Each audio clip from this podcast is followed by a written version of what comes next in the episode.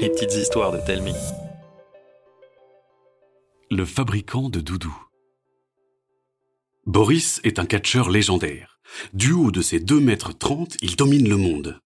Ses mains sont si grandes que vous pourriez vous asseoir dessus. Sa force est si colossale qu'il peut soulever un bulldozer sans effort, et son regard est si profond qu'il donne l'impression de tout passer au rayon X, les courgettes comme les gens. Quand il arrive sur un ring, il peut surgir suspendu à un câble déguisé en licorne, sauter en parachute d'un hélicoptère équipé d'une armure de chevalier, ou bien encore débouler en trottinette électrique habillé d'un costume de T-Rex. Les petits comme les grands l'adorent. Tous ses adversaires le respectent autant qu'ils le craignent, et pour cause, Boris n'a jamais perdu un seul match depuis plus de 15 ans. La recette de son succès? L'entraînement, bien sûr, tous les jours, sans relâche. Enfin, c'est ce qu'il dit. Car en vérité, Boris a un secret, du genre vraiment secret. Lorsque tout le monde ronflote, le catcheur chose de petites lunettes et détache le pendentif qu'il porte autour du cou. Ce n'est pas un bijou, mais une petite merveille de technologie qui abrite son jardin secret. Quand il le lance à terre, une vieille table en bois apparaît dans un nuage de fumée rose avec un petit pfouf. Elle est recouverte d'un énorme bric-à-brac. Morceaux de tissu, de mousse, de coton et tout un tas de boutons et de rubans. Boris passe une ceinture sur laquelle est alignée une multitude de bobines de fil, et il arme son poignet gauche d'un bracelet recouvert d'épingles à tête multicolore. Alors, avec la plus grande délicatesse, la langue légèrement tirée, il commence à façonner un doudou. Depuis quinze ans qu'il s'exerce, Boris en a créé plusieurs milliers.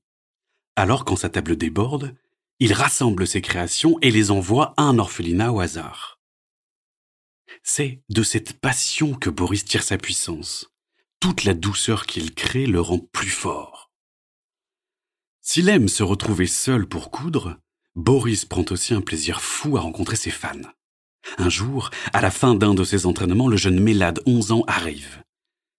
Il est accompagné de son père, en retrait, près de la porte d'entrée, les bras croisés et les sourcils froncés, ses yeux noirs perdus dans le vague. Mais là, lui, se plante un instant devant le colosse, les yeux brillants, la bouche ouverte, les bras ballants. Puis il se transforme en mini-tornade pour commenter tout ce qu'il voit.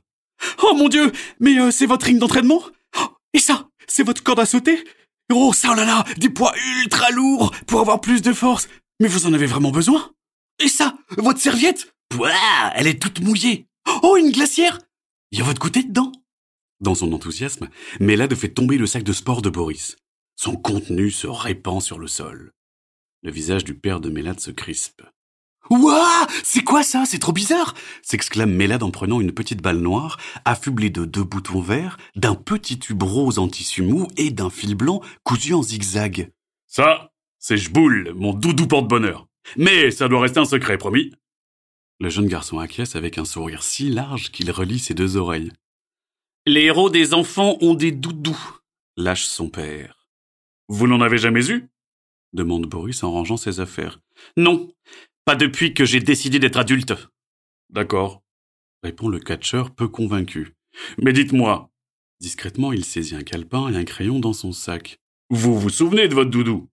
Évidemment, qu'est-ce que vous croyez? Il s'appelait Smurf. C'était un petit lapin blanc rapiécé avec plein de carrés de tissu. Il avait aussi de grandes oreilles toutes douces. Il s'arrête gêné Boris le regarde avec des yeux rieurs. Il ressemblait à ça? La feuille qu'il lui tend avec l'esquisse de Smurf paraît ridiculement petite entre ses énormes doigts. Euh. Oui, bredouille le père. Vous savez quoi? Revenez demain, un peu plus tôt, comme ça Mélade pourra assister à l'entraînement complet. Le jeune garçon bondit de joie. Son père soupire. Le lendemain, Boris n'est pas seul.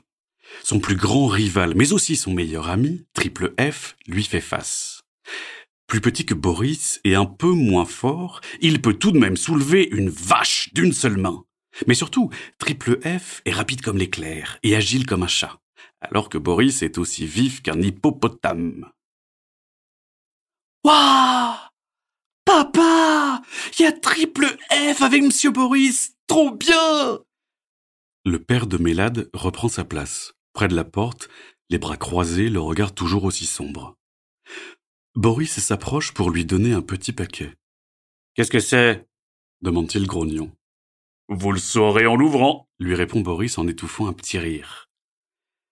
Quand il découvre le contenu, le papa de Mélade reste sans voix. C'est Smurf, son doudou. Son visage se détend et s'éclaire.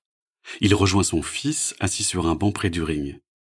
Il s'assoit et demande une voix qu'il voudrait douce. Tu peux m'expliquer ce qu'ils font? Que j'essaie de comprendre? L'entraînement se termine. Mélade fait un gros câlin aux deux catcheurs. Son père reste à distance, mais ses sourcils sont moins froncés. Il paraît même content. Une fois seul, Triple F interpelle Boris. Euh, comment dire? J'ai vu ce que tu as donné au père de Mélade. Tu parles du doudou? Oui, c'est ça. Le... le doudou. Pourquoi tu me dis ça? Triple F se dandine, silencieux. Son regard évite celui de son ami, puis il se lance. Tu penses que tu pourrais me refaire fantôme? Fantôme Ton doudou? Ouais. J'avais peur qu'on se moque de moi quand je suis rentré en sixième, alors je l'ai mis en dessous de mon lit, mais je ne l'ai jamais retrouvé après. Tu pourrais me le décrire? Demande-t-il en attrapant son carnet et son crayon. Bon alors, c'était juste un, un, bout de tissu, un petit carreau blanc et bleu. Il avait une tête ronde, bourrée de coton, avec deux petits boutons pour les yeux, un noir et un jaune. La bouche, c'était juste un trait au crayon. C'était ma maman qui me l'avait fait. Comme ça? demande Boris. Exactement comme ça. Souffle triple F. Le lendemain, Boris revient au club avec Fantoum. Triple F le serre très fort contre lui, écrasant une larme de sa grosse main. Deux jours plus tard, c'est la maman de Mélade qui se présente. Trois jours après, c'est au tour de Magic T, un ami catcheur. Puis d'autres gens, amis, fans, inconnus, tellement de monde qu'il faut presque un an pour avoir son doudou. Devant son succès et l'affluence des demandes, Boris décida de mettre un terme à sa carrière de catcheur. Après avoir combattu pour amuser les petits et les grands, il se mit à coudre à plein temps. Et avec ses doudous, c'est toute la légèreté de l'enfance qui refaisait surface et mettait un sourire dans le cœur des grandes personnes.